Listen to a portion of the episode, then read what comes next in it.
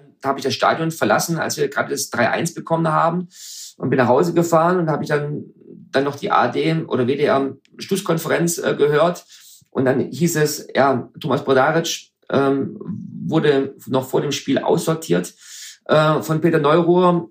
Und ähm, nach dem Spiel wird wahrscheinlich Peter Neuruhr aussortiert von 96. ähm, das hat er tatsächlich so gesagt. Ähm, ich möchte jetzt nicht äh, hingehen und sagen, ähm, da ist mir gerade einer abgegangen. Ähm, aber aber äh, es war schon eine Genugtuung. Tore, Titel, Emotionen.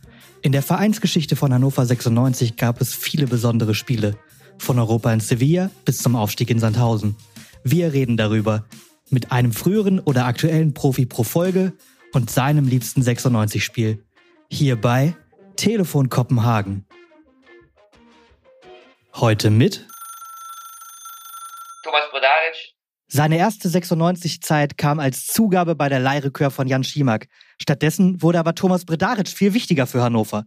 Mit zwölf Treffern war er 2003, 2004 bester 96-Torschütze und ballerte sich zurück in den Fokus der Nationalmannschaft. Bei den Fans läuft der Stürmer trotz letztlich dreieinhalb Jahren Treue und 31 Toren in 76 Einsätzen aber oft unter dem Radar. Sag mal, Thomas, wie wertgeschätzt fühlst du dich in Hannover? Sehr. Also mit den Leuten, mit denen ich zusammen äh, bin und äh, die ich treffe, glaube ich, auf, äh, auf einer großen Wertschätzung. Das liegt natürlich aber auch daran, wie ich den Menschen gegenüber trete. Und das ist ja immer der Trugschluss. Die Leute kennen einen ja gar nicht richtig gut. Und wenn sie ihn dann kennenlernen, dann haben sie eigentlich eine, eine ganz andere Meinung, wie das teilweise halt über die Medien ähm, übermittelt wird. Hm. Du hast allerdings mal gesagt, Steiner, Schatzschneider oder Schlaudraff haben viel getan für 96, aber ich auch. Äh, und man sollte mich nicht hervorheben, aber auch vergessen, äh, auch nicht vergessen natürlich. Ähm, Fakt ist, du warst der zweite ähm, kriselnde Topstürmer nach Freddy Bobic, der bei 96 so ein bisschen aufgepäppelt wurde. Klassische Win-Win-Situation. Martin Kind hat damals ähm, über den Leihdeal gesagt, über den ersten. Ähm, für diesen Transfer wurden wir müde belächelt. Mit welchen Ideen und Wünschen bist du denn damals ähm, nach Hannover gekommen? Du hast ja äh, bei Breyer Leverkusen gespielt und bist dann zu 96 verliehen worden, erstmal für ein Jahr. Genau, richtig recherchiert, Jonas.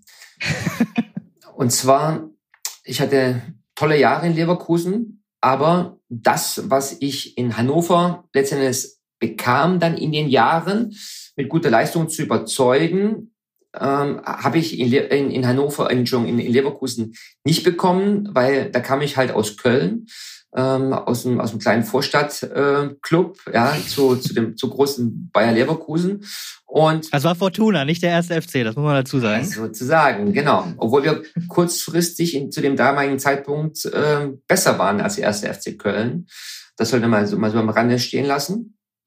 Und ähm, es war tatsächlich so, dass ich halt äh, in Leverkusen nicht die Wertschätzung hatte, ja, äh, die äh, normalerweise jemand bekommen müsste, zumindest äh, eine eine eine eine faire Chance, ja, äh, im Kader äh, zu sein, wenn man gute Leistungen zeigt, dann halt auch äh, die Möglichkeit hat zu spielen. Und ja, ich wurde halt eher so das als, als fünftes Rad am Wagen so ein Stück weit äh, auch benutzt. Ne? Wenn Not am Mann war, ne, habe ich gespielt, aber ich habe mich trotzdem äh, in den Jahren durchgesetzt. Aber wie ich schon gerade eben gesagt habe, ich wollte halt mehr und ich wollte mehr Spielminuten, wollte ähm, eine, eine bessere Reputation ähm, und halt quasi durch durch Leistung überzeugen, um mehr zu spielen und natürlich auch dann für die Nationalmannschaft ähm, ein wichtiger Bestandteil zu sein. Und das habe ich dann in, Lever äh, in, in, in Hannover dann geschafft. Ja, das, das kann man sich mittlerweile äh, heutzutage gar nicht mehr so richtig vorstellen, dass, äh, dass man sich bei Bayer Leverkusen nicht in den, in den äh, Fokus der Nationalmannschaft spielen kann, aber bei Hannover 96 ähm, schon. Äh, Leverkusen, wenn man das heute sieht, es ist in dem, es ist ja Leverkusen ja direkt neben Köln. Der erste FC ist auch ein Club, der, der wo, wo sehr doll das Auge der Medien drauf ist, weil Köln eine Medienstadt ist. Bei Leverkusen ist das nicht ganz so. Ähm, wie war das in Hannover? Ist es tatsächlich so ein bisschen ruhiger, ein bisschen mehr Wohlfühloase als die vermeintlich ganz großen Clubs? Also ehrlich, ähm, ich habe Hannover groß äh, im Hinterkopf, weil ich dort halt zu einer gewissen äh, Nummer geworden bin. Und äh, der Fokus war einige Jahre komplett auf mich äh, gerichtet. Und das habe ich mir halt erarbeitet äh, durch Leistung, ne, durch Tore und natürlich mit meinen Mitspielern zusammen. Also ich war ja nicht der Einzige. Ähm, aber ich war dann halt dann, dann doch schon ähm, in einer äh, Situation oder in einer komfortablen Situation, ähm, dass, dass ich populärer geworden bin und dadurch halt auch Medienanfragen zu dem damaligen Zeitpunkt, darf man ja nicht vergessen, ohne, ähm, sag ich mal, iPhone, ohne Social Medias, ja, ähm, hatte ich sehr, sehr viele äh, Interviews gemacht, ähm, TV-Anfragen bekommen und ähm, ich habe schon durch durch Hannover habe ich einen, meinen mein Mehrwert doch erheblich gesteigert. Hm, ja, definitiv. Du, äh, das hast du natürlich gesteigert durch, du sagst es ja, richtig gute Leistung. Du hast mal gesagt, ich habe ja nicht in den 70ern oder 80er Jahren meine Tore gemacht, wo einem der Ball auf die Füße gefallen ist. Ich war der Spieler, der vorne reingeht, wo es brennt, der Instinktfußballer, den es heute kaum noch gibt. Jetzt sitzt du mir gegenüber in, äh, in einer Jacke mit dem deutschen Emblem drauf. Äh, deswegen ganz kurzer Blick zur Nationalmannschaft. Gibt es in Deutschland kaum mehr so richtigen, guten, klassischen Strafraumstürmer, außer vielleicht Niklas Füllkrug? Also möchtest du, dass, dass ich jetzt richtig aushole oder einfach? Ja, bitte. also ähm, ich verfolge natürlich, seitdem ich ähm, Fußball interessiert bin, und das bin ich schon seit ähm, dritten, vierten, fünften Lebensjahr, ähm, beschäftige ich mich mit dem Fußball. Und früher sind wir ja, auf den Bolzplatz gegangen, haben Fußball gespielt. Größere, ältere gegen jüngere, die, die Fußball spielen konnten, die, die nicht Fußball spielen konnten. Wir haben uns alle getroffen und irgendwie hatten wir alle Spaß. Und am, am, am Ende des Tages wäre es einem äh, in Erinnerung geblieben, der Tore schießen konnte. So, und dann kommst du dann, sag ich mal, ins Profigeschäft, tankst dich da durch, ne, mit meinen Stationen Stuttgart, Düsseldorf, Leverkusen, Köln und dann zu 96 habe ich ja schon vieles kommen und gehen sehen. Und was ich damals halt, weil ich noch gespielt habe, überhaupt nicht verstehen konnte, dass wenn du Tore schießen kannst und natürlich vielleicht ähm, in ein Spielsystem, ähm, was, was man damals gesagt hat, vielleicht man, man sucht mehr so eine neue halbe, so eine spielerische Neun, ja, die sich ins Mittelfeld fallen lassen kann, äh, mit äh, das Spiel gestaltet, dass man mehr Ballbesitz bekommt und so weiter und so fort. Ähm, finde ich, sind wir komplett, äh, haben uns selber rausgeschossen in Deutschland, dass wir nur noch neuneinhalber ausgebildet haben über mehrere Jahre. Das habe ich auch letztens in so einem Interview gesagt. Ähm, und da bin ich dann quasi auch durchs Raster gefallen und ein Stück weit. Ähm, ich bin der, der Straßenfußballer-Typ ähm, schlicht durch und durch äh, gewesen, aber auch ein mega guter Konterspieler. Und, und da hat man gar nicht großartig Wert drauf gesetzt und gelegt. Und dann kamen dann so Spieler wie Kiesling, Max, ähm, und da will ich gar nicht meinen Namen damit mit reinbringen, die in keinster Weise irgendwo ähm, einen großen Wert für die Nationalmannschaft hatten. Und, und da fehlt mir halt irgendwo ähm, der Sinn, ähm, wo wir dann mit der Nationalmannschaft hingegangen sind, sind trotzdem Weltmeister geworden, durch kurzfristigen Erfolg, fünf, sechs Jahre. Aber danach haben uns ganz ähm, andere Nationen überholt, weil sie da doch viel mehr den Wert auf die, die Spieler gelegt haben, die Tore schießen können und die in der Box sind mhm. und die dann auch mal den Unterschied ausmachen zu den Spielern, die nicht oder keine Tore schießen können. Ja, definitiv. Bei den großen Turnieren unterhalten wir uns immer, oder nicht immer, aber viel über, über, über die Stürmertypen, Stürmertypen. Und äh, das hat man ja jetzt auch kürzlich bei der WM gemerkt, dass es da in Hannover, äh, in Hannover sage ich schon, in Deutschland ein bisschen, ein bisschen hinkt. Du bist auch Nationalspieler. Du hast es, hast ja gesagt, nicht ganz so viele Nationalmannschaftsspiele, aber einige. Im Sommer 2004 bist du dann ähm, zurückgekehrt unter Bundestrainer Jürgen Klinsmann, bist auch mit zur Europameisterschaft gefahren. Allerdings seid ihr in der Rückrunde schon, äh, in der Vorrunde schon rausgeflogen. Wie stolz ist man da trotzdem, dass man mit durfte zu so einem großen Turnier? Ich stelle mir das total aufregend vor. Ja, also zu meiner Verteidigung, ich war tatsächlich häufiger bei der Nationalmannschaft, als man denkt. Ähm, aber, aber nicht so viele Einsätze, so muss man sagen. Ja, aber das, da geht es ja nicht darum, Also ich sehe auch nicht den olympischen Gedanken dabei, Hauptsache dabei. Ne? Da geht's ja darum, äh, zu spielen. So, aber ähm, ich bin ja schon auch Kind der Nationalmannschaft. Ich habe 1993, 94 war ich schon bei der U21 und ähm, war dann unterm Strich dann bis 2006 äh, grundsätzlich immer in der Nationalmannschaft äh, präsent. Ob das U21 war, äh, die A-Nationalmannschaft, B-Nationalmannschaft ähm, oder die A1, A2, das war ja damals aufgeteilt. Und äh, tatsächlich habe ich sehr wenig äh, im Vergleich, wie häufig ich dabei war, Einsätze, Einsätze bekommen. Da ärgere ich mich heute im Grunde genommen schon noch ein bisschen, äh, dass ich nicht mehr Einsätze bekam. Aber ich mache jetzt nicht äh, meine Fußballerkarriere aus äh, oder, oder will sie schmälern, nur weil ich wenige äh, A-Nationalmannschaft-Einsätze hatte. Ähm, ich habe sehr viele Champions League-Einsätze äh, in meiner Karriere, da können noch viele von träumen. Ähm, sehr, sehr viele ähm, Bilder noch im Kopf, positive Bilder, ähm, die, die werden mich mein Leben immer begleiten. Hatte tolle Momente äh, als Fußballer und, und so habe ich das eigentlich immer gemacht, dass ich zu jedem Zeitpunkt, wenn ich die Möglichkeit hatte, ähm, dabei zu sein, habe ich es immer genossen und habe immer versucht, das Bestmögliche herauszuholen. Sehr viele tolle Bilder im Kopf, aber auch sehr viele tolle Tore geschossen. Ähm, zwölf Stück waren es für Hannover 96 in deinem ersten Leihjahr 2003-4. Ähm, dann bist du allerdings nach diesem sehr guten Jahr fest nach Wolfsburg gewechselt. 96 soll nur ein relativ mieses Angebot gemacht haben. Wolltest du tatsächlich woanders hin? Lag es am Geld, das 96 ähm, aufgerufen hat? Warum bist du für ein Jahr ja nur äh, nochmal woanders hingegangen? Vor allem hätte man die Ablösesumme an VfL Wolfsburg, was man ja später bezahlt hat, hätte man sich schön sparen können. Ähm, das, das möchte auch der Ewald Lienen nicht unbedingt nochmal hören. Ich habe ihn nämlich mal darauf angesprochen, ja, und das hat er ja dann auch irgendwo verdrängt in seinem Leben. Ja, also gedacht hat, er könnte Trainer und Sportdirektor in Person äh, machen, ausüben. Ist ein übrigens ein überragender Mensch und Trainer mit dem ich mich mhm. sehr, sehr gut verstehe. Ähm, und wir können uns auch da deutlich äh, dann auch mal äh, die Meinung sagen. Und ich kann mich noch dran erinnern, da bin ich in Hannover vom Heimweh und dann kam der Anruf von, von Ewald und hat mir dann erklärt, äh, was nicht geht. Ja. So, und, und falsch rum eigentlich. Äh, genau, so. Ich bin ja auch irgendwo Pädagoge als heutiger Trainer und der Ansatz ist ja schon mal falsch gewesen. Ne? so. Und, und deswegen ziehe ich mir da, ehrlich gesagt, den, äh, Jonas, äh, den Schuh nicht selber an. Ähm, man hätte es besser regeln können. Ich wäre gerne in Hannover geblieben, weil ähm, wir lieben Hannover. Äh, wir lieben Hannover 96.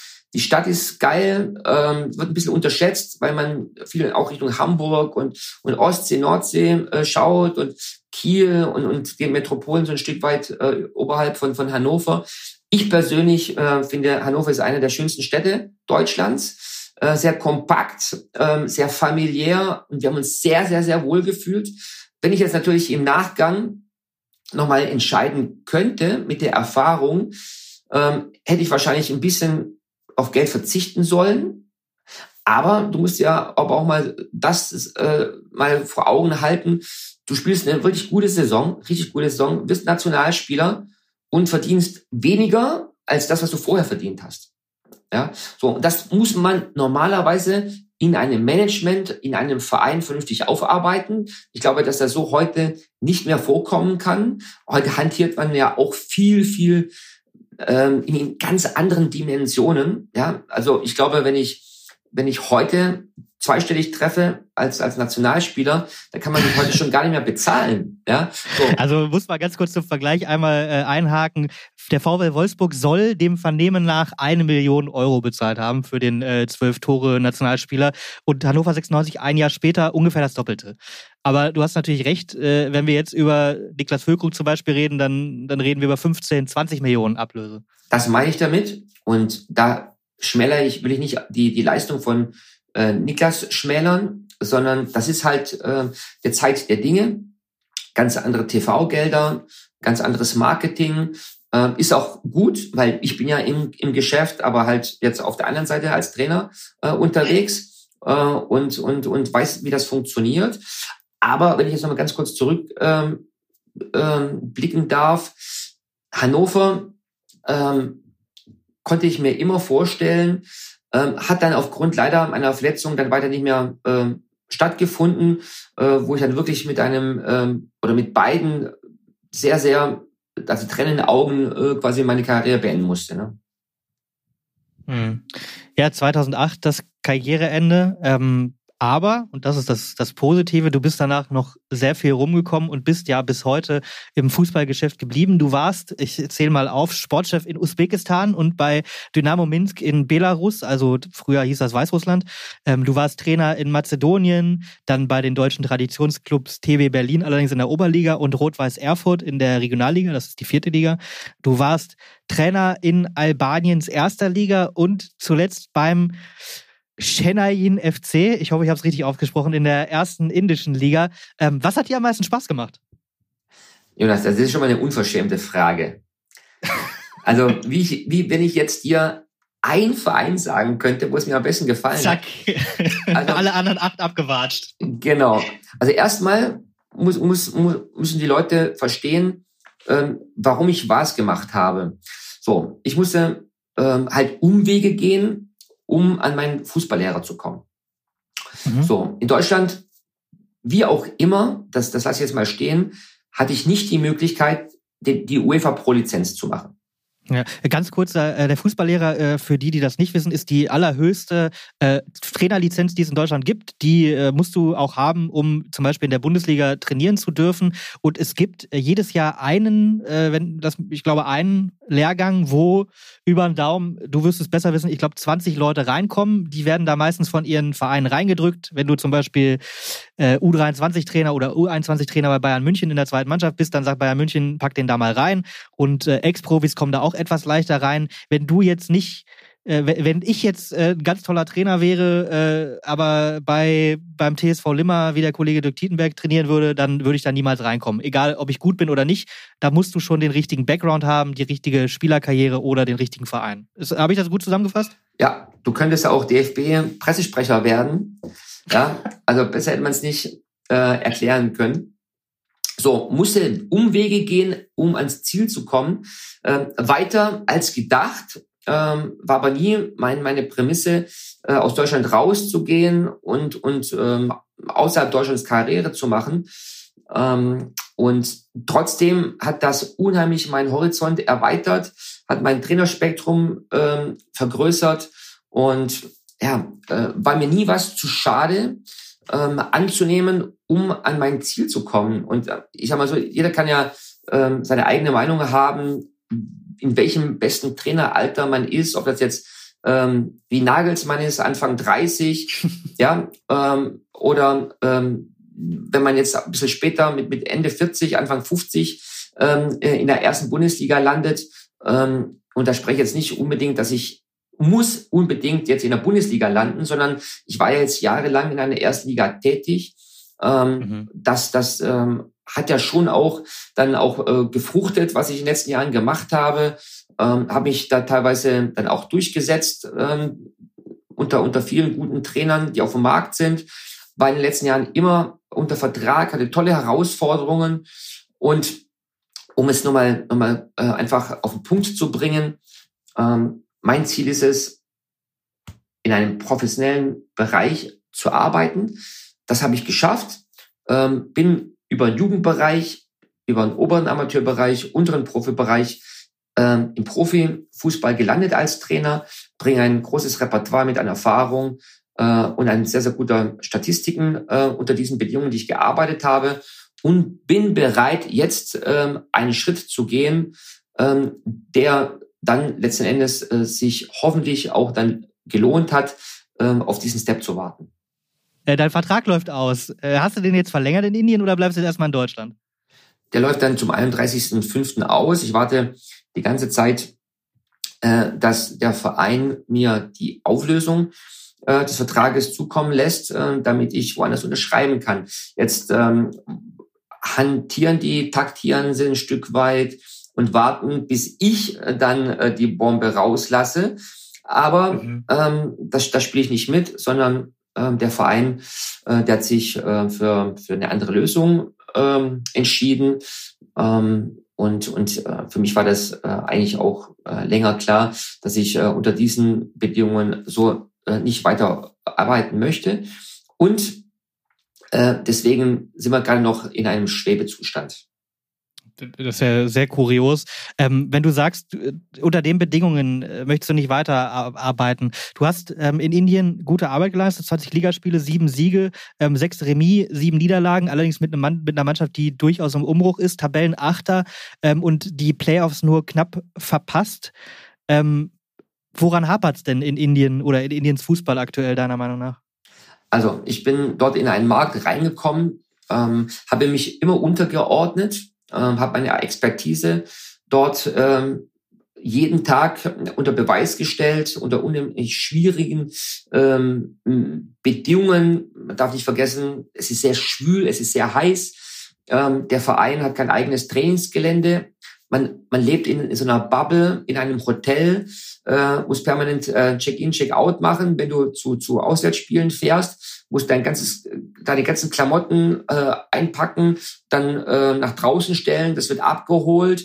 Ähm, nach, nach, nachdem du dann das Spiel gemacht hast, wieder zurückgekommen bist, kommst du in, in ein leeres Zimmer rein, äh, bekommst Stunden später deinen Koffer, deine Boxen, musst dann wieder alles auspacken und das nicht ein, zwei, drei Mal, sondern halt 15, 20 Mal äh, in, in zehn Monaten. Ja, Also äh, das kann man mal machen, aber auf Dauer geht das halt nicht. Und, und dann die, die Fahrerei, also ich habe überhaupt gar kein Problem, ähm, mir äh, gewisse Umstände äh, auch als Trainer gefallen zu lassen.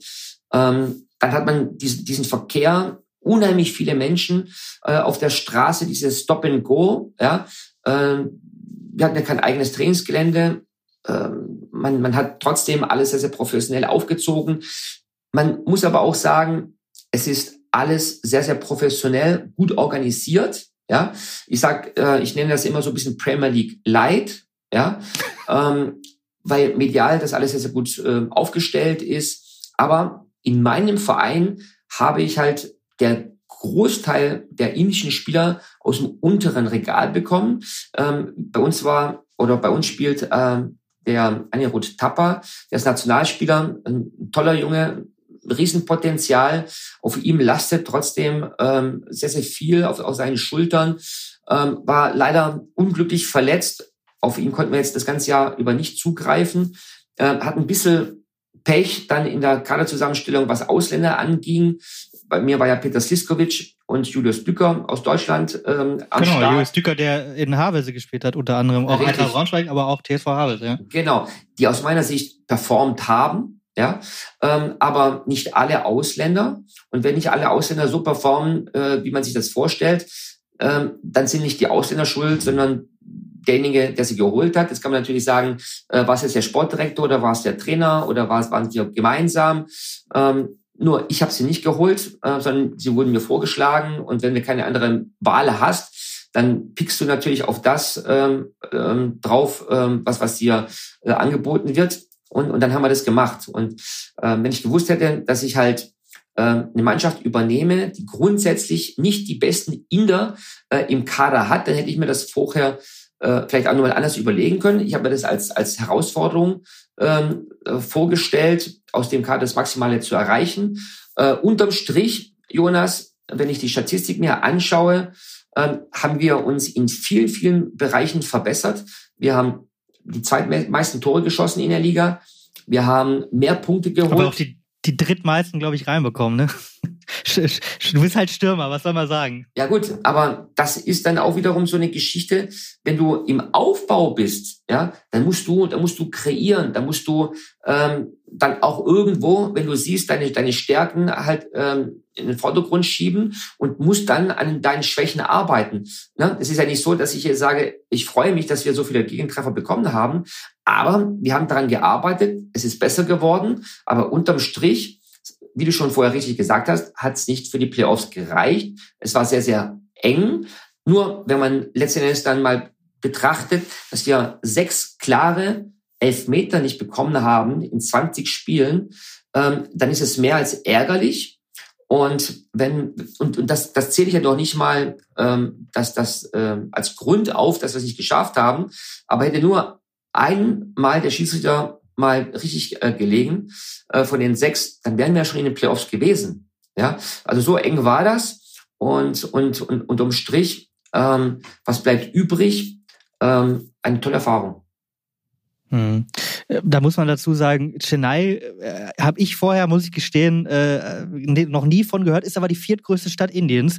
Ähm, nach Mumbai, Delhi und Kalkutta äh, liegt im an der Ostküste Süd, Südindiens. Und du hast ja schon gerade über die, über die Reizüberflutung ähm, gesprochen. Jetzt lass uns nochmal über diese, über diese Hotelgeschichte reden. Ihr seid als Mannschaft, die Trainer, der Staff, die ganze Saison über in Hotels das ist ja, klingt total nach Corona-Bubble, ähm, aber da kriegt man doch Lagerkoller. Wie, wie, wie, was macht man da, um nicht auf Dauer komplett durchzudrehen und bekloppt zu werden?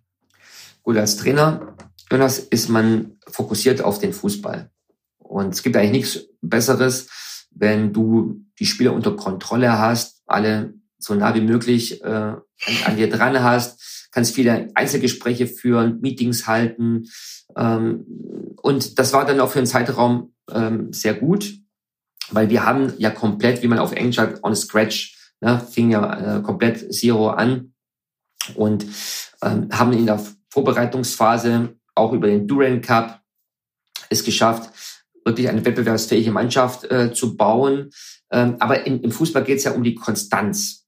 Ja, so und da haben wir halt dann letztendlich über das ganze Jahr das weniger hingekriegt, eine, eine Konstanz reinzubauen. Zum Schluss ja, aber dann war es schon wieder fast zu spät.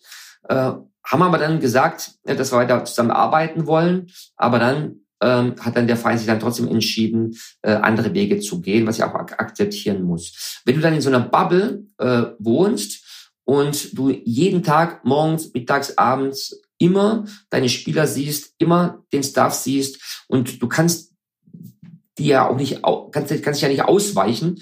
Äh, und, und wenn du immer konfrontiert wirst, auch wenn zum Beispiel mal äh, mal mal mal ein Stück weit halt ein Widerstand äh, oder mal ein kleiner Ärger äh, in der Truppe äh, hast äh, und man hat eigentlich keinen Bock äh, den Spieler oder die Spieler unter sich mal äh, mal mal zwischenzeitlich mal zu sehen, ähm, und dann triffst du den quasi zwei Minuten später, nachdem du dich mit dem gestritten hast, äh, im Aufzug wieder. Ja, und man guckt sich ihn nicht an, dann herrscht dann doch schon ein Stück weit eine besondere Stimmung, äh, um nicht zu sagen eine außergewöhnliche. Und deswegen war es dann halt auch wirklich nicht einfach, mal sich aus dem Weg zu gehen. Ja, ähm, Gleichzeitig ist natürlich Indien auch, äh, Indien ist sehr reich an, an vielen Stellen, ist aber auch sehr, sehr arm an anderen Stellen. Merkt man davon was im Hotel, wenn, wenn man so als Fußballer in seiner ja auch privilegierten äh, Bubble, in seinem privilegierten Leben ist? Merkt man was davon? Also wir haben, das Hotel, das Hyatt Hotel war absolut im Zentrum ähm, in der Stadt wenn man von Zentren überhaupt sprechen kann, ne, bei, bei zwischen 10 und 15 Millionen Einwohnern äh, geschätzten, wahrscheinlich mehr. Ähm, da, da, das kannst du dir gar nicht vorstellen. Also du bist, du bist permanent äh, in einem Lärm, Lärmepegel unterwegs und du kommst einfach nicht runter. Und, und, und wir hatten jetzt nicht die Möglichkeit, mal aus dem Hotel zu gehen und dann in Ruhe mal einen Spaziergang zu machen, sondern ähm, wir sind häufiger dann aus dem Hotel raus und du musst jetzt echt aufpassen, dass du nicht sofort von einem Tuk-Tuk, von einem LKW, von einer Kokosnuss erschlagen wirst oder von, von einem irgendwie Mopedfahrer überfahren wirst. Ne? Der kann von links, der kann von rechts kommen. Ja, Du kannst ins Schlagloch äh, laufen ja? und dir das Knie brechen. Ja, Also es war immer irgendwo ein Risikofaktor da. Ähm, und das erzähle ich nicht einfach so, weil ich, weil ich Spaß habe, äh, dass es lustig klingt, sondern das ist die Realität. Ja, so und und und wenn du wenn du das halt ein Jahr machst, dann überlegst du dir dann halt dann doch im Laufe des Jahres, ob es Sinn macht, ähm, zwar maximaler Fokus auf den Fußball, auf deinen, deinen Beruf zu setzen, aber auf Familie und auf ähm, Lifestyle und Freunde zu verzichten. Was hat dir am meisten ähm, gefehlt an Deutschland in, in den Jahren, äh, die du nicht da warst, aber vor allem jetzt auch in dem Jahr in Indien, was natürlich sehr weit weg ist einfach? Ganz klar, der soziale Kontakt zu Familie, Freunden, ähm, zu, zu, zu den normalen Dingen, die wir äh, aus Deutschland, aus Europa kennen, ähm, das war einfach nicht gegeben. Also ich sage jetzt nicht, dass es dort super langweilig ist. Nein, nein. Also du hast auch Shopping Center, du hast auch Restaurants, äh, wo du ähm, Zeit äh, abhängen kannst und mal ein bisschen auf andere Gedanken kommen kannst. Du konntest auch mal ans Meer fahren und dann dort mal ein paar Stunden dann äh, runterfahren ähm, und, und dann mal auf andere Gedanken kommen. Das ging alles, aber alles unter äh, dem Denk Denkmantel einer, einer komplett anderen Welt. Wie, wie hast du es eigentlich mit der Kommunikation gehalten? Also du hast ja äh, über, über US Düker haben wir schon gesprochen, der kann Deutsch. Äh, du hattest Falou Diagne, ehemaliger Freiburg- und Werder-Profi. Ähm, das war dein Kapitän, der spricht sicherlich auch Deutsch. Ähm, sprichst du Englisch? Hast du noch einen Dolmetscher? Wie, wie ist das gelaufen? Also ich habe es in meiner Auslandsstation immer so gehandhabt, ähm, dass die Hauptsprache Englisch äh, ist und, und dann halt quasi die Landessprache noch dazu mitgenommen wird, klar. Und, und dann hast du ein Trainerteam, ob es jetzt in Albanien war, die dann Albanisch mit übersetzt haben oder in, in äh, Indien natürlich. Darf nicht vergessen, in Indien hast du halt nicht nur das, ähm, also die Hindus sprechen dann halt nicht nur Hindi, ähm, äh, das ist die Hauptsprache so ein Stück weit in, in, in Indien, aber du hast ähm, ungefähr 27 unterschiedliche äh, Hindi-Sprachen. Hm, herzlichen Glückwunsch. Also es bedeutet Hast nicht, du dann 27 Dolmetscher oder, oder wie? Ja, das, das ist ja der springende Punkt. Also viele Spieler, die sind dann auch nicht ehrlich, äh, sondern na, wenn du sie fragst, hast du es verstanden, dann heißt es immer yes, yes, yes. Ähm, aber nach einer gewissen Zeit weißt du halt, dass sie mit dem Yes eigentlich Nein ver verstehen. Ne? So, und, und da kommt natürlich dann keine, keine perfekte Kommunikation raus. Ähm, aber das haben wir trotzdem alles sehr, sehr gut hinbekommen. Ähm, wie gesagt, viele Spieler haben sich super entwickelt ähm, in, in, in, der, in der Phase. Äh, von null Marktwert haben sie ihren Marktwert äh, um 100 oder 200 Prozent gesteigert. Und äh, da sieht man ja schon, dass man auch viele Sachen richtig gemacht hat. Äh, auf jeden Fall. Äh, aber wie, wie ist denn das Niveau? Ich weiß, zum Start der äh, Indian Super League, die gibt es jetzt auch glaube, neun Jahre, 2014 müsste sie gegründet worden sein. Damals äh, erinnere ich mich dran, äh, die, die Überschrift gelesen zu haben, mit Allstars wie Roberto Carlos und David Trezeguet ging das Ganze los. Ähm, von diesen großen internationalen Namen ist aber, soweit ich das mitbekommen habe, nichts mehr übergeblieben. Ähm, ist die indische Liga vergleichbar mit der zweiten, dritten, vierten Liga in Deutschland? Wie würdest du das einschätzen? Also eine ganz klare Aussage, ein Mix, ein Mix zwischen erster bis zur vierten Liga ähm, denn du hast mal verteilt äh, auf alle Mannschaften äh, in Indien, hast du hochdotierte Verträge und du hast Verträge, wo die Spieler, keine Ahnung, 200, 300 Dollar verdienen. Ja, und die spielen alle quasi in einer Liga gegeneinander. So, und, und das ist dann halt auch die Schwierigkeit, dann in diesem Franchise-System dann auch Mannschaften zu bauen. Deswegen habe ich ja auch vorher gesagt, du hast halt einfach Mannschaften, die haben Top-Inder, Nationalspieler. Ähm, du hast, keine Ahnung, vielleicht 30, ja, vielleicht 40 äh, Nationalspieler. Ne? So, ich hab, bin ja mit dem Igor Stimac ja auch befreundet, wir haben Kontakt. Der Nationaltrainer? Genau, wir reden ja auch sehr viel dann über, über die Entwicklung der Spieler, ne, über, über die, die allgemeine äh, äh, Entwicklung äh, des Landes und des Fußballsports. Und du bist limitiert.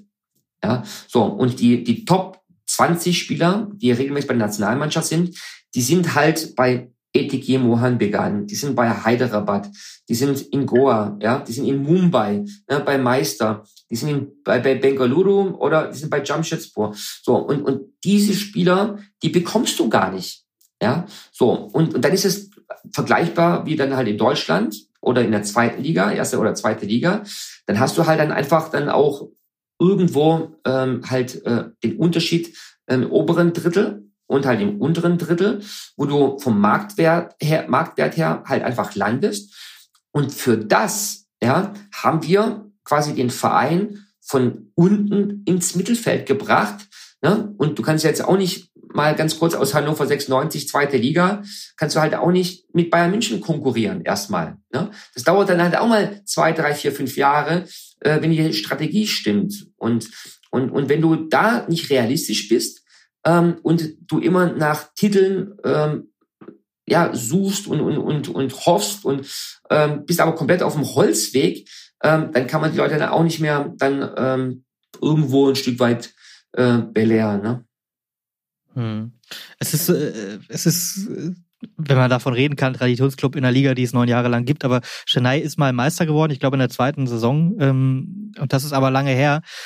Und äh, ich finde es aber kurios, weil ich das gerade mal nebenbei gecheckt habe, dass in der ganzen Nationalmannschaft kein Spieler außerhalb Indiens spielt. Kein Nationalspieler spielt in England, in keine Ahnung, Spanien, irgendwo, alle in Indien. Ist das, ist das ein Plan, den die verfolgen? Ist das, oder reicht es dann für die Qualität dann doch irgendwie nicht, um tatsächlich in der Premier League zu spielen, zum Beispiel? So, also ich habe ja vorher noch nicht ganz äh, weit äh, ausgeholt. Also habe die kleine Hafenrundfahrt habe ich erklärt. Wir haben Zeit für die große, alles gut. Ja, so und darf man einfach nicht vergessen, Indien ist ein spezielles Land äh, im Aufbau. Die Nationalmannschaft misst sich noch mit den kleineren Nationen in Asien. Ja, da spielt man gegen Sri Lanka, da spielt man gegen äh, Myanmar, da spielt man gegen Burma äh, quasi, ähm, das ja Myanmar heute ist, spielt man ähm, gegen gegen ähm, ähm, Bangladesch, ja, äh, gegen gegen so so Vereine, äh, also Länder, die wo die auch die Feinde miteinander konkurrieren, ne? So und ähm, der Inder, der ist natürlich auch gewohnt unter sehr sehr warmen Umständen zu spielen. Ja, also es ist immer warm, es ist immer schwül. Da gibt es eine nette Anekdote. Da haben wir äh, in Jamshedpur gespielt. Ja, und das ist so mitten äh, Indiens, liegt ein bisschen höher. Ja, und unser unser Teambetreuer meinte, ja, wir sollen alle äh, dicke Jacken mitnehmen, äh, Mütze und Schal. Es wird dort dann doch ziemlich kalt. Ne? Und ich so, okay, äh, hast jetzt keine dicke Jacke mit in Indien, ne? Was machst du jetzt? Ähm, guckst du mal halt, ne? So vor Ort, wie das aussieht, du kannst dann dort sich noch eindecken, ne? Und, und, dann, und dann hast du Temperaturen halt zwischen 18, 19 und 20 Grad. Und der sitzt abends dann halt mit dem Wollpulli, mit der Mütze und mit den Handschuhen auf der Terrasse. Ja, du begegnest ihn, ja, ihm und, und, und dann lächelst du, er lächelt zurück, ne? Und verrät sich ein zusammen, ja. So, habe ich natürlich nochmal. Der hat die Jacke an und du hast ein T-Shirt an. Ja, so ungefähr. Und, und, und dann, dann bestellst du für ihn noch ein Gläschen Wein, damit er von ihm noch ein bisschen sich aufwärmt, weil ähm, so, so ein Glühwein gibt's dann dort halt dann auch nicht. Ne? So, und dann, dann siehst du halt einfach, wo die Unterschiede zwischen dem europäischen Fußball äh, und den handelnden Menschen sind und dann in Indien. Ne? So, du, wir sind 25.000 Kilometer ähm, äh, geflogen ähm, in, in einer Saison. Ja, so, das ist ja genauso wie wenn du dann halt äh, ein Jahr lang nur Champions League spielst und von Athen nach Madrid, von Madrid nach, nach Moskau, Moskau nach, nach London oder nach Stockholm fliegst. Ähm, das war bei uns halt äh, jede Woche äh, der, der Normalfall. Ähm, und grundsätzlich, wie gesagt, immer unter, unter warmen Temperaturen unterwegs. Jetzt ist Fußball nicht der Nationalsport. Äh, ich glaube, das hat sich auch in den letzten Jahren noch nicht so entwickelt. Ich glaube, Cricket ist, ist so die Nummer eins. Äh, wie viele Fans waren bei euren Spielen so im Schnitt? Ja, Jonas, das muss man ja auch dann nochmal so ein Stück weit ähm, erklären. So eine Franchise-Liga, ähm, die muss ja auch wachsen. Jetzt ähm, ist das alles irgendwo gekauft.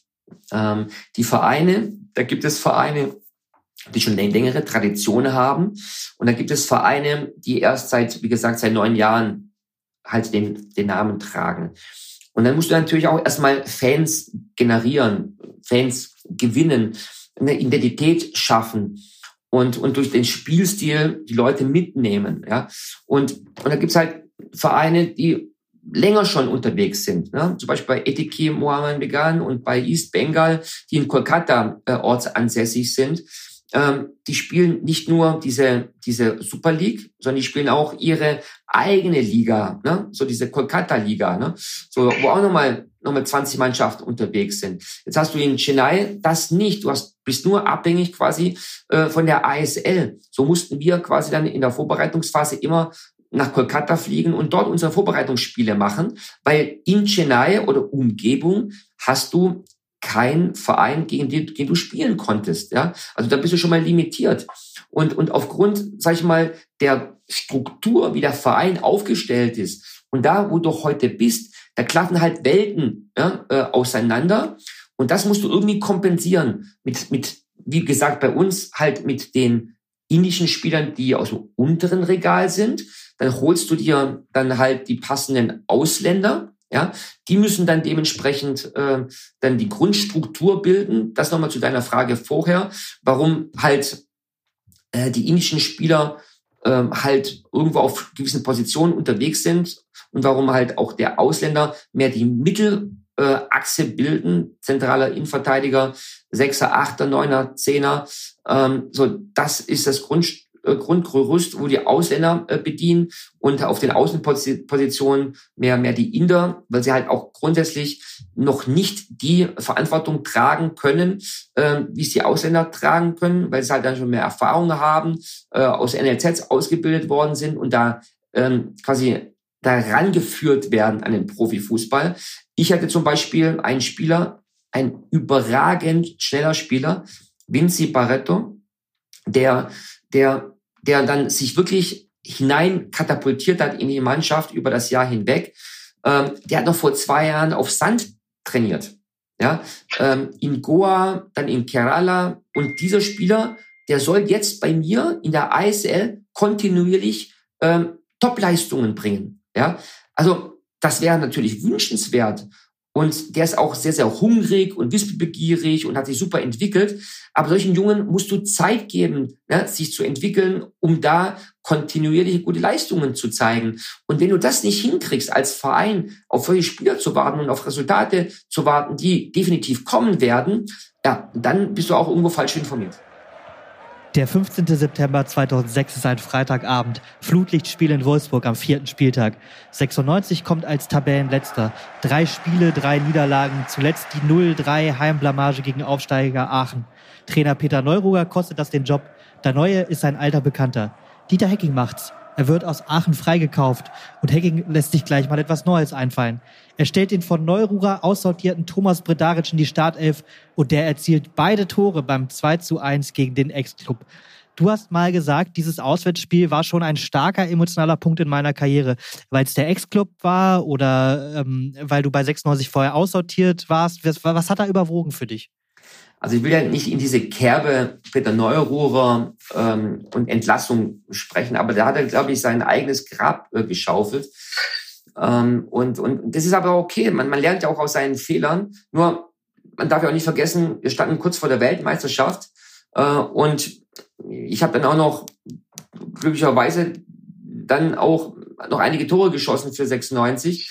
Aber er, er hat eine Idee gehabt äh, zu dem damaligen Zeitpunkt. Er wollte mich ausmustern. Er wollte mich äh, mit einem Spieler äh, aus, aus, aus Bochum, wollte er ein Tauschgeschäft machen, was nicht funktioniert hat äh, um halt dann seine Spielidee und sein Spielsystem äh, 96 äh, aufzudrängen. Und, und da hat er halt äh, äh, die Rechnung nicht mit dem Wirt gemacht. Ja, so, ich, ich saß äh, noch auf der Tribüne und da gab's dann einen Radiokommentator, da bin ich, glaube ich, um 17.13 Uhr ähm, dann da habe ich das Stadion verlassen, als wir gerade das 3-1 bekommen haben und bin nach Hause gefahren und habe ich dann dann noch die AD oder WDR Schlusskonferenz äh, gehört und dann hieß es, ja, Thomas Brodaric ähm, wurde noch vor dem Spiel aussortiert äh, von Peter Neuruhr und ähm, nach dem Spiel wird wahrscheinlich Peter Neuruhr aussortiert von 96. ähm, das hat er tatsächlich so gesagt. Ähm, ich möchte jetzt nicht äh, hingehen und sagen, ähm, da ist mir gerade einer abgegangen. ähm, aber aber äh, es war schon eine Genugtuung, äh, was ich aber sehr sehr schade fand, weil es war unnötig. Es war einfach unnötig, ja. So und und eine Woche später ähm, kam halt Dieter Hacking in, in die Verantwortung und hat richtig aufgestellt, ähm, hat die Mannschaft äh, wieder motiviert, hat es geschafft, ähm, aus aus äh, einem Abstiegskandidaten ähm, ein, eine schlagkräftige Truppe äh, hinzustellen, äh, die die Klasse äh, schaffen konnte. Ne? Und das haben wir dann letztendlich auch geschafft. Ja, locker sogar. Weißt du noch, wann Dieter dir damals gesagt hat, ähm, Thomas, du spielst gegen Wolfsburg? Nein, das kann ich dir nicht sagen. Ähm, Dieter kam dann an und wie auch ähm, er das immer wieder super rübergebracht hat. Äh, er ist ja da äh, ein, ein, ein, ein, ein, ein Trainer, der, der sich ähm, sehr, sehr gut immer artikulieren konnte, äh, der die Spieler mitnehmen konnte auf die Reise, äh, ist auch nicht um, umsonst äh, als Trainer des Jahres dann Jahre später dann ähm, dann ernannt worden und gewählt worden und ähm, der hat da schon super Jahre gehabt in der Bundesliga, ähm, sein bester Erfolg äh, mit Wolfsburg, äh, Pokalsieger, ähm, konnte auch sehr, sehr viel von ihm lernen und profitieren. Und ähm, wir haben, glaube ich, es geschafft, miteinander zu arbeiten. Ne? Das war nicht für Dieter Hecking oder für Hannover 96, sondern für uns, mit den Fans gemeinsam. Ähm, und das hat er, glaube ich, ähm, schon in der ersten Woche äh, rübergebracht. Und, und so konnten wir natürlich komplett auch äh, unsere äh, Leistung entfalten, die wir dann auf dem, auf dem Platz äh, dann halt dann abrufen konnten. Hm, du sprichst es gerade an, du hast bei Dieter ähm, einiges auch mitgenommen. Du bist ja eben selber Trainer jetzt und hast die äh, in der aktiven Zeit viele Trainer ange äh, oder äh, gehabt als, als Vorgesetzte. Von wem hast du dir am meisten abgeschaut bei Führungsstil, bei Übungen? Hast du dir äh, Trainingseinheiten mitgeschrieben? Wie, wie hast du das früher gehandhabt?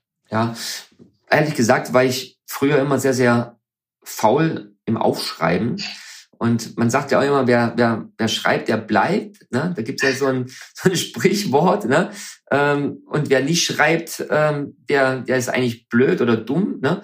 Ähm, ich habe leider mir nicht so viele Sachen äh, notiert von damals, aber ich bin sowieso keiner, der schreibt. Ich bin einer, der ähm, sehr viele Bilder produziert ähm, und mir sehr vieles merken kann, ähm, auch im Gedächtnis. Und ich muss einfach ganz klar sagen, ich hatte sehr, sehr viele Trainer in meiner Karriere. Ähm, und wenn wir halt dann von Dieter Hecking sprechen, von Ralf Rangnick und von Christoph Daum, ähm, das sind so drei, die sicherlich vielleicht auch noch Klaus Topmüller, ähm, der nochmal einen ganz anderen Ansatz hat äh, zu arbeiten. Ähm, äh, habe ich mit sehr, sehr vielen tollen Trainern gearbeitet, wo es sich auch gelohnt hat, einfach äh, dann dabei zu sein. Und habe mir immer das das Positive rausgezogen, was mir im Kopf geblieben ist. Und das versuche ich dann natürlich dann auch äh, in meiner Trainerstrategie dann mit, mit einzubauen. Wobei ich eigentlich so meine eigene Philosophie habe und meinen eigenen Ansatz äh, von, von Führung und ähm, der, der Herausforderung halt äh, Matchpläne zu erarbeiten, Spieler zu entwickeln, ja, und das maximal bessere Resultat herauszuholen sind auf jeden Fall nicht die schlechtesten Lehrmeister, das muss man mal dazu sagen. Aber Anpfiff jetzt in Wolfsburg und ähm, du wirst tatsächlich bei jeder einzelnen Ballberührung ausgepfiffen. Hat dir das wehgetan oder kann man sowas wegschalten als Profi? ähm, also ehrlich gesagt ähm, ist mir das gar nicht aufgefallen, sondern ich konnte also zu 90, 99, 95 Prozent, sag ich mal, wenn man das jetzt mal so prozentual ausdrücken kann, ähm, konnte ich das immer sehr, sehr gut ausblenden. Ähm, ich bin halt, wie gesagt, Straßenfußballer, musste mich immer durchsetzen gegen Ältere. Ich war früher immer der kleine Thomas, äh, wie man so schön sagte, Tommy, äh, war immer der Kleinste bis zur A-Jugend.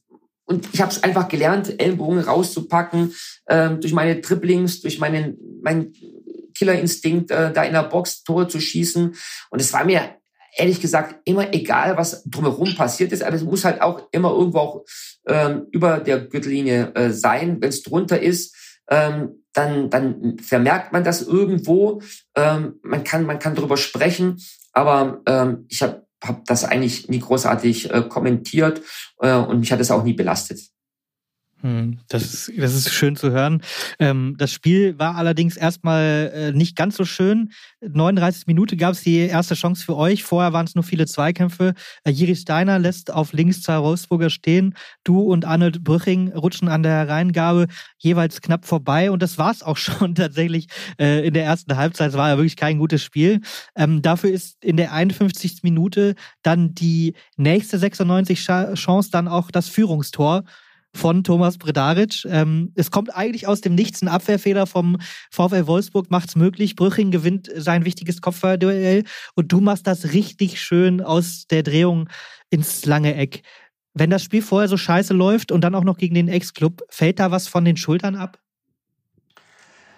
Ähm, Ich habe da eine, eine, sehr spezifische Meinung ähm, zu, zu Jubel äh. Ne? Ähm, letztendlich, man ist ja auch nur Mensch und ähm, ich glaube, so der, der Fan, so der allgemeine Fan, der, der kann es gar nicht nachvollziehen, ähm, wenn man sein ganzes Leben lang Fußball spielt ähm, und dann muss man sich auf einmal benehmen, wenn man ein Tor geschossen hat. Na, man darf nicht feiern, man darf äh, äh, den, den Druck nicht rauslassen, man muss, man muss sich äh, äh, ja, anstandsmäßig äh, irgendwo verhalten. Ähm, da habe ich immer so, so, eine, so eine ausbalancierte Meinung ein Stück weit. Ne? Und auf jeden Fall hat's gut getan. Ähm, ähm, da kommt schon so eine, so eine, so eine, so eine innere äh, Freude dann hervor, ähm, die quasi das nach außen sprudelt. Und dann kannst du dich dann natürlich auch durch die Emotionen, durch das Adrenalin, durch das Testosteron ähm, nicht immer äh, im Griff haben. Ähm, aber ich habe es, glaube ich, jetzt auch nicht so ausgewogen gefeiert, dass man sich als ähm, ehemaliger Wolfsburger oder sonst irgendwie Hannoveraner, wie auch immer, hätte ärgern können. Hm.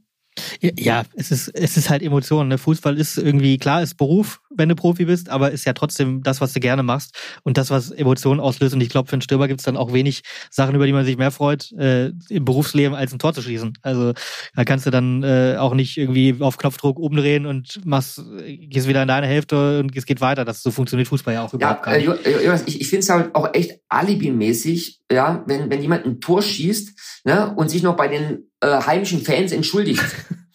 ja, also das, das ist ja das, auch das Allergrößte, wo ich einfach sage, ähm, so bin ich nicht. Ne? Also weil das nicht real ist. Ja, ähm, und das ist zwar irgendwo Respekt halber, da wo man halt herkommt.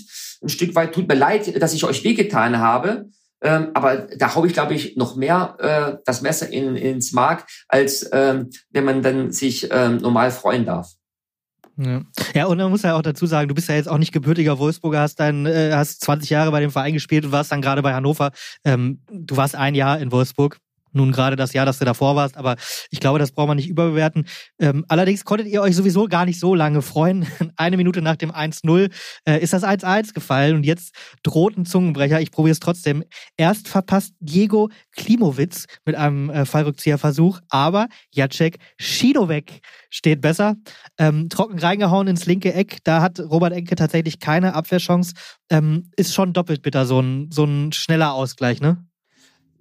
Ja, definitiv, weil das fängt ja meistens immer bei den Stürmern an. Vielleicht hätte ich dann doch nicht ähm, so, so viel feiern sollen, weil, weil wir sind ja die erste Pressinglinie und wenn wir überspielt werden, ähm, dann, dann ist es unheimlich schwierig dann auch oder schwieriger für die Mittelfeldspieler und Defensivspieler ähm, da gute und Wolfsburg hatte immer gute Offensivspieler im, im Kader, ähm, sie dann äh, zu covern und äh, sie dann halt zu bearbeiten und, und den Ball ähm, ähm, zu erobern. Und, und deswegen bin ich ein Trainer, der sehr, sehr stark darauf achtet, dass, dass alle Spieler mitspielen und gegen den Ball arbeiten. Und in dem Fall haben wir es nicht gut genug gemacht in, einem, äh, in dem Mannschaftsverbund.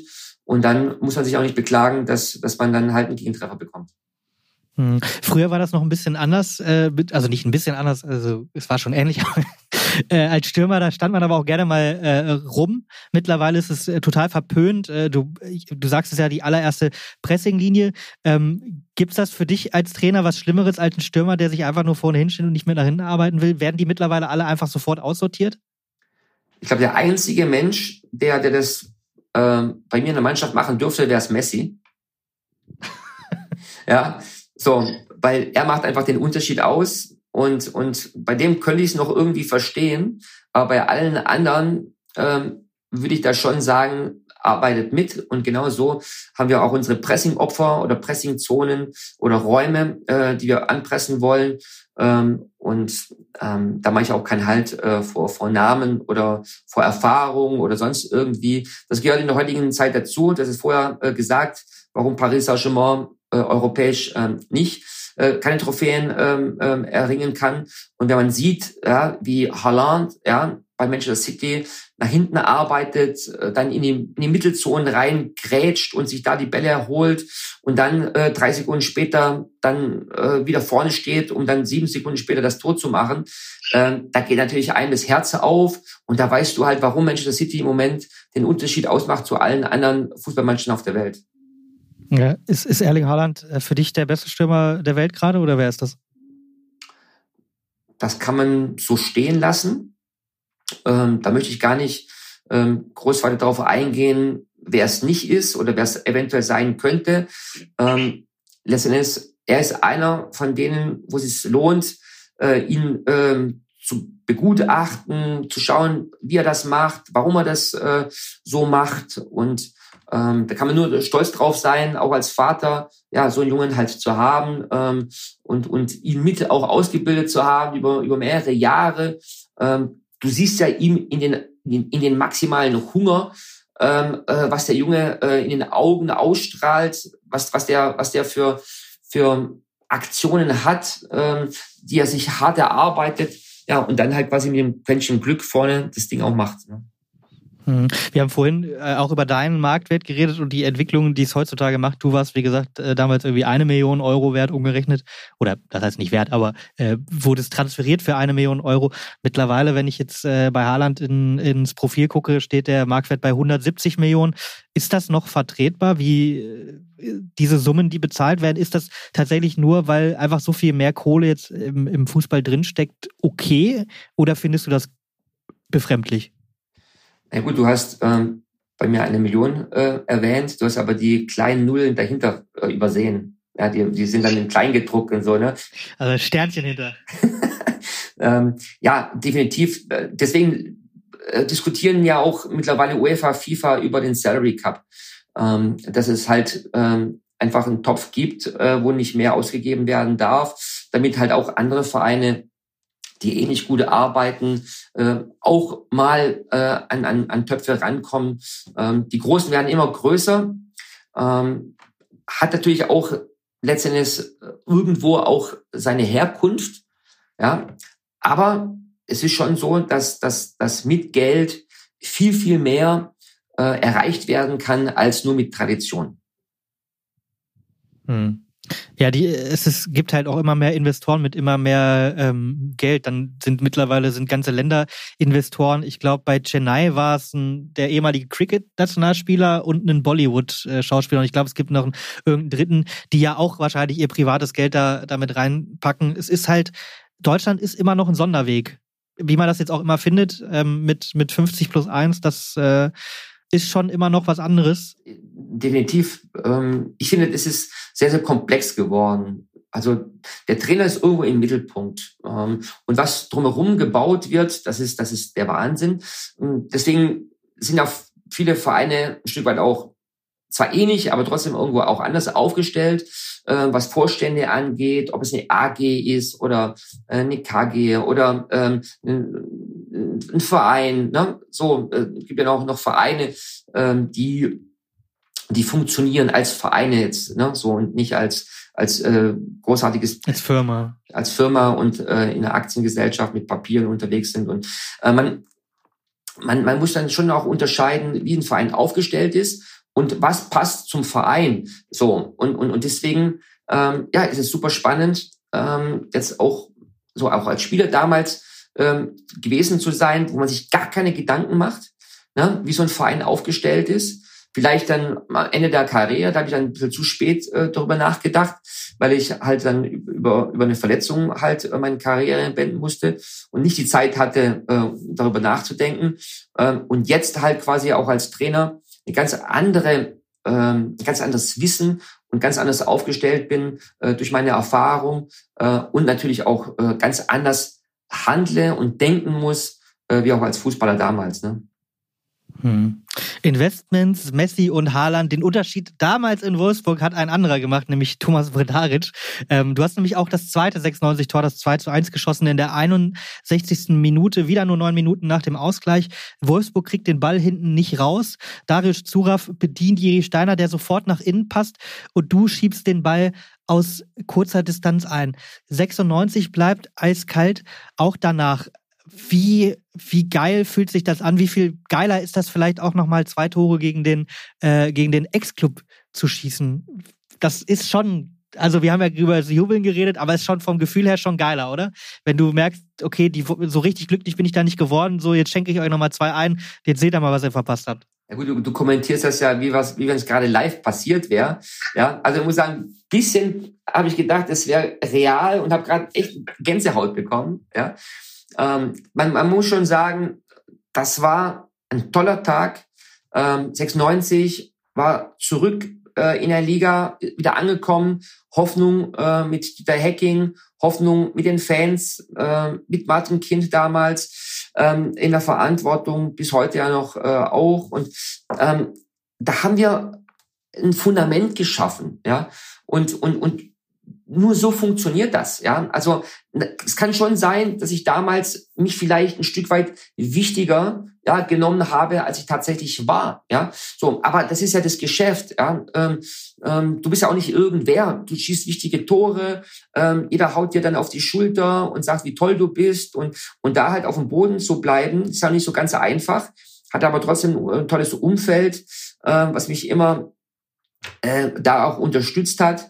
Ähm, aber wie gesagt, ähm, ich hätte noch gerne viel, viel länger für 96 gespielt.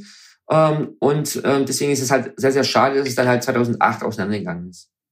Hm, ja, aber du hast zumindest in, in dem Jahr ähm, einen großen Anteil daran, nicht nur in Wolfsburg, dass es äh, deutlich besser weiterläuft, als die Saison begonnen hat. Am zehnten Spieltag seid ihr nochmal letzter, tatsächlich nach einem 0-2 in Bochum, aber danach geht es komplett steil bergauf.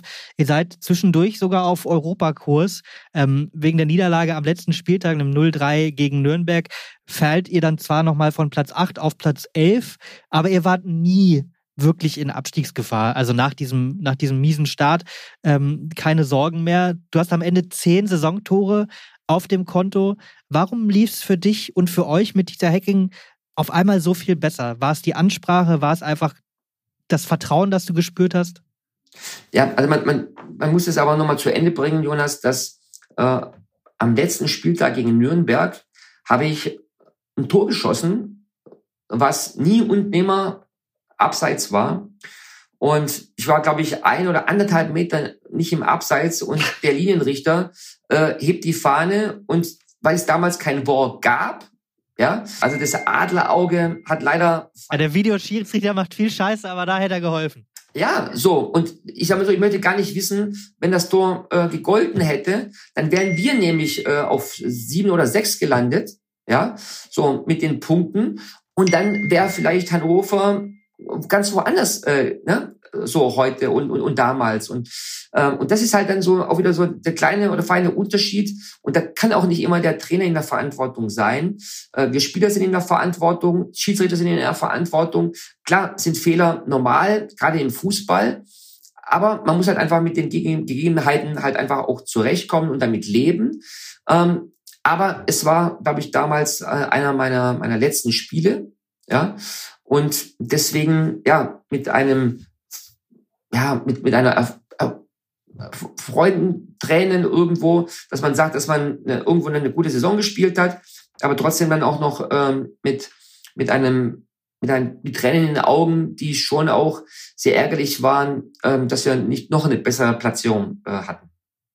Ja, du, du hattest einen Knorpelschaden. Ähm, erzähl noch mal, wie, wie ist das passiert? Und das ist ja so eine Sache, die, die kriegst du, da, wenn das einmal ist, das kriegst du nicht mehr weg, ne? Du hast halt dauerhaft Schmerz. Ja, also da gibt's auch noch eine, eine Anekdote. Ähm, in der Kabine äh, war Steve Cherundolo verletzt und der hatte so eine, so eine Schiene, so eine Prothese ähm, in der Kabine liegen. Und ja, wir hatten ja eine super Freundschaft ne? bei 96. Das war wirklich ein tolles Team. Mit Altin Lala, mit Dabrowski, ähm, mit, mit Steve und, und, und Irgi und, und wie sie alle heißen, will jetzt gar nicht alle aufzählen, ähm, Robert und so weiter und so fort. Das war ja, waren tolle, tolle Jungs, ne? Äh, und das hat uns ja dann auch irgendwo in der, in der Klasse gehalten. Egal, auf jeden Fall habe ich die, die Schiene in die Hand genommen und er meinte dann so, nicht die Schiene in die Hand nehmen, das bringt Unglück. Ja. Und ich so, ey, ey laber kein Scheiß, ne? So, ne? Und lass die Schiene dann so fallen, ne? Und dann sage ich mir, okay, was hat er jetzt damit gemeint? Ne? Ja, mhm. und, und paar Monate später hat es mich erwischt, leider. Ja. Hast du, hast du heute noch Probleme damit? Ja, ja, klar. Also ähm, ich komme damit heute besser zurecht. Ich habe versucht, noch jahrelang halt, ja, irgendwo durch Operationen, durch Maßnahmen, ähm, durch Operationen halt, die zu dem damaligen Zeitpunkt ähm, innovativ waren, ähm, versucht, mein Knie noch hinzukriegen. Leider mhm. halt mein, mein, meine Verletzung auf der Hauptbelastungszone äh, im Knie und da konnte man jetzt auch nicht mit dem Plug arbeiten, äh, auch nicht mit mit mit äh, Hyaluron oder mit mit meinem Ersatzmeniskus äh, oder so. Ähm, das war das war nicht möglich oder ist auch in der heutigen Zeit nicht möglich, sowas äh, zu reparieren. Äh, ich muss darauf achten, dass ich statt äh, Slalomläufe nur noch gerade Läufe mache. Also Laufband ähm, äh, ist angesagt. Und wenn ich Fußball spiele, muss ich halt dann so einfach wie möglich spielen. Ne? Kann dann nicht mehr zu, zu Dribblings ansetzen, kann dann nur vorm Tor stehen und die Dinger reinmachen, dann bin ich auch glücklich. Aber, aber du kannst Fußball spielen, das ist ja, äh, das ist ja schon auch eine Sache, weil ich glaube, du hast ein halbes Dutzend Knie-OPs hinter dir, ne? Das ist ja schon. Ja, ja, genau. Also wie gesagt, es macht Spaß, ähm, noch die Möglichkeit zu haben, natürlich ganz weit entfernt äh, zu dem Fußball, äh, was ich gewohnt äh, war oder bin, auch grundsätzlich. Ähm, aber weißt du, Jonas, ist, das, das Schöne dabei ist, ich habe einmal höchsten Punkt meiner Karriere, musste ich aufhören, Fußball zu spielen, äh, was mir sehr, sehr lange wehgetan hat. Aber auf der anderen Seite hatte ich nie das Gefühl, ähm, dass ich ähm, irgendwo aufhören musste, weil ich es nicht mehr geschafft habe, qualitativ auf hohem Niveau äh, mitzuhalten. Und, und das gibt mir trotzdem irgendwo ein positives Gefühl, ähm, noch irgendwie mittendrin, äh, statt nur dabei zu sein im Profigeschäft.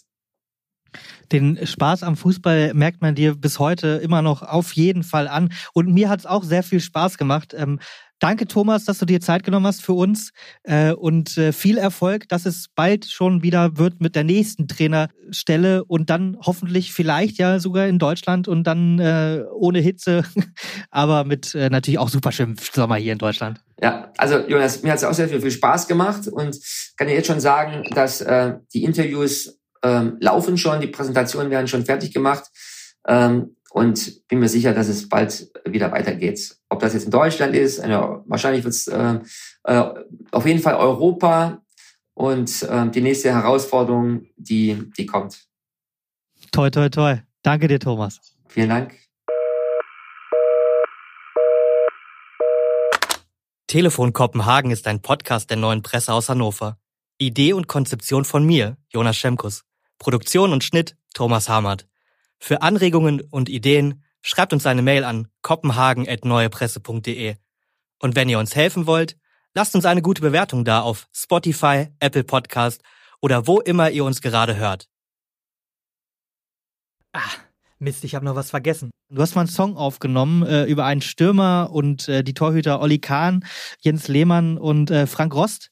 Ich habe die Aufnahme nicht gefunden. Äh, Thomas, hast du die alle aufgekauft, äh, damit die, äh, damit die in deinem Keller verschwinden oder oder oder wo sind die? 20 Jahre ist her. Nee, die sind ähm, in der Deutschen Bank im Tresor gebunkert. Weil da kam nämlich einer auf die glorreiche Idee, äh, die alle aufzukaufen, dort sie zu sichern und zum gegebenen Zeitpunkt alle teuer, teurer weiter zu verkaufen. Du selber wahrscheinlich. Wenn die, wenn die Aktie, wenn die Aktie Predaget steigt, ja, äh, dann steigt auch die damalige super Idee, ähm, äh, eine CD zu, zu veröffentlichen.